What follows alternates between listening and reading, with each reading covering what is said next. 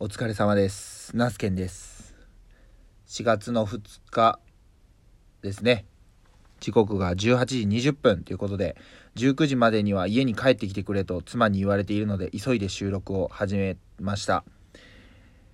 まあ、今日の僕の一日はですね、えー朝はコーヒー飲んで、で、収穫をして、そしてまあ2歳になったというか2歳の息子の入園式があってまあちょっとね状況が状況なんで手短に、えー式も終わって、えー昼からまたですねえーっとちょっとまあ農協の職員さんといろいろ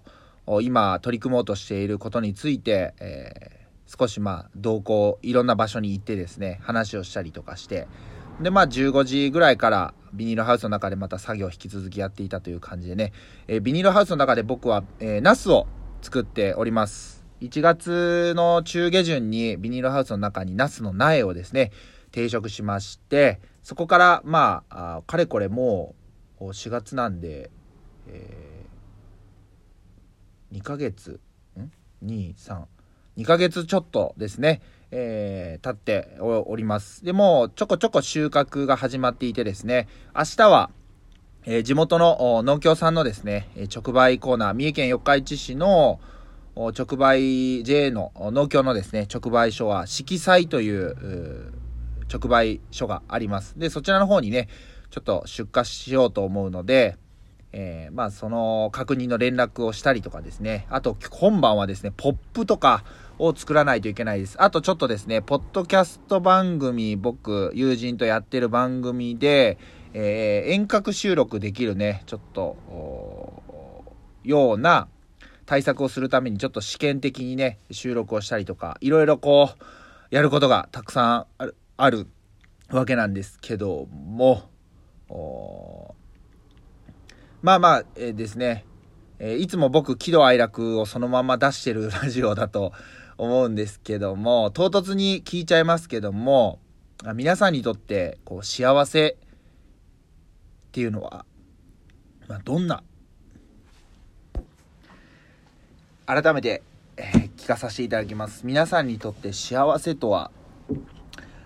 どんなことでしょうか、まあ、幸せの基準はね人それぞれ違うと思います。まあ、例えばまあ極端な例かもしれないんですけどもお金を1億円稼いだら幸せだとかあご飯が3食食べれて、えー布団のある部屋で寝れて屋根のあるお家に住めれたら幸せだとか、まあ、本当にねあのいろいろ差はあると思うんですけども改めてねこれまあちょっと時代というか状況が状況なんでえー幸せとは何ぞやというところを改めて考えるタイミングというか時が来ているのかなっていうふうにあの僕自身感じています。でもう本当にいろんな、まあ、SNS を見てても、まあ、テレビとかテレビ最近見ないで分かんないですけどラジオとか聞いてても大体今ねやっていること放送していることってまあ、ほとんどもう同じことだと思います。まあ、あえてね、そのわざわざ、えー言葉を言わなくても皆さん、えご存知だとは思うんですけども、いろんな情報流れてくるやないですか。で、ちゃんとしたじょ、ちゃんとしたというかですね、あの、結構恐怖感を煽るような情報しか流れてこないですよね。感染が今日も東京都で何人とか、あの、すごいこう、不安を煽るばかりですね。いわゆる、まあ、SNS とかで言えば炎上商法みたいなね、相手の怒りをこう、もてあそぶかのようなね、とか、あそういう発信をしたりとかですね、そういう時ってやっぱり、広まるじゃないですか。で、まあ極論言ったら、まあマスクもそうだし、トイレットペーパーの時なんかもそうなんですけど、不安を煽って、ですねあの人の不安につけ込んで、まあ、ビジネスというかをやるって本当になんか許せない気持ちで本当にあの許せない気持ちをね僕持っています。でまあだからこそっていうわけではないのかもしれないんですけども自分にとって、えー幸せとは何ぞや、まあ、家族が元気でいてくれることが幸せなのであれば、えー、逆っていうかねあのそこからまず考えて今取るべき行動を取る必要があるのかなっていうふうに思います。えー、まあ、本当に僕ここ数ここ10年ぐらいでいろんなことがありました。えー、東日本大震災もそうだし、えー、九州というかもの地震もそうだしであと九州これも空港かとかかなすごい局地的な豪雨が襲ったり本当にあのいろいろな、まあえーと、事件事故がありましたで今はもうこれ見えない敵と戦っているわけですよね。うん、目に見えてわかる敵だったらまだ対処って明確にできると思うんですね。まだですけども。けど見えない敵というか見えないものに対して、まあ、目に見えてないわけなので、まあ、対策はできたとしてもそれが完璧かどうかなんで、まあ、完璧自体がないんですけど分かんないですよね。だから不安になるわけですよ。で不安になった時なんかどうしたらいいのかなって正直だから僕もこう悩んでいるんですよね。子供たちを例えばですけど小学校に、えー、通わすべきなのかあ今日入園式だった2歳の息子を明日から、えー、保育園に通わせていいのかっていうわけですよ。正直僕の親とかですね、えー、僕まあには割と楽観視してるんですよね。そんなんあんたがあんたがっていうかそんなあんた一人の意見で、えー、子供を学校に行かせない、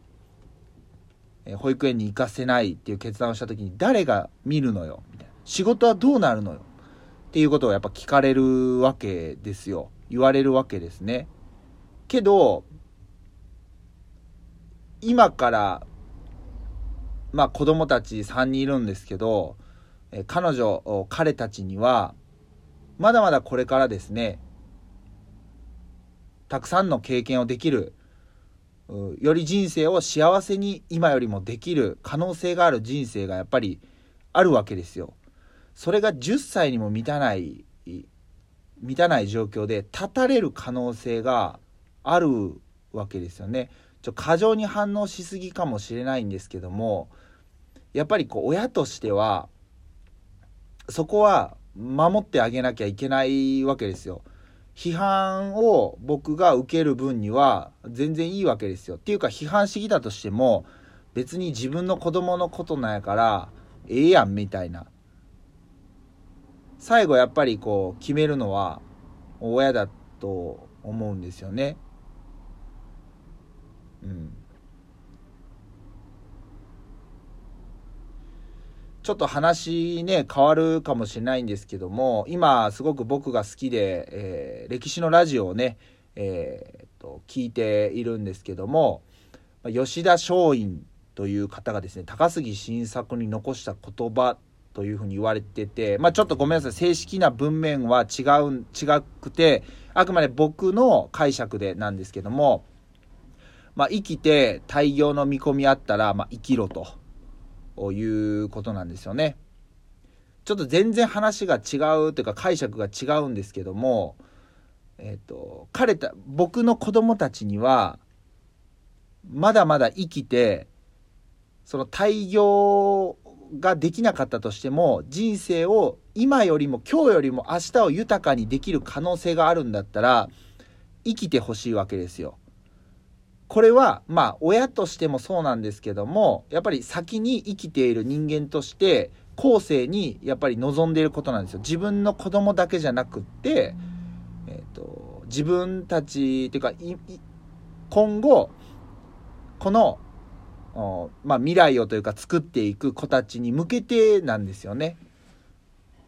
大げさかもしれないんですけどもここまでやって1年後にですねあ何もなかったと。あお前、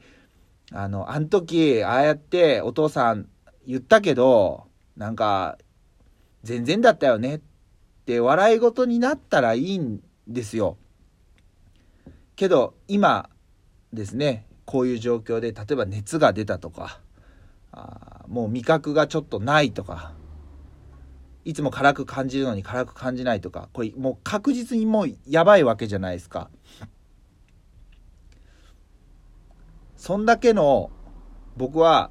やっぱリスクは負えないわけですよ。であればもう答えは決まってるわけなんですよね。だからこのラジオ収録した後、まあ、自宅に戻るんですけども、まあ、妻にこれは相談して、まあ、ちょっと妻がどういう反応するか結局普段ねあの子供たちを見てくれているのは妻なんで正直こんなことやって全部妻に任せれるわけもないんで僕も少なからず子供たちのことを見てあげないといけない。ってなったら作業ができない。いろんなところに障害出てくるわけですよ。こう分かっ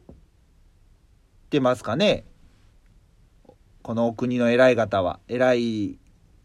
お方は。ちょっと不満的なねあの収録になってしまいましたがきっと僕と同じような考えだったり、えー、同じような境遇もっとなんならしんどくなっている方もいるかもしれないんでとにかく今はあなたにとって何が幸せかっていうのを最優先にして行動をとってほしいなというふうに考えています。はい。ちょっとしんみりになっちゃいましたけども、明日はね、もっとこう、ポッピーな話題でいきたいというふうに考えておりますので、え今日も一日、えー、お疲れ様でした。また明日お会いしましょう。それでは、バイバイ。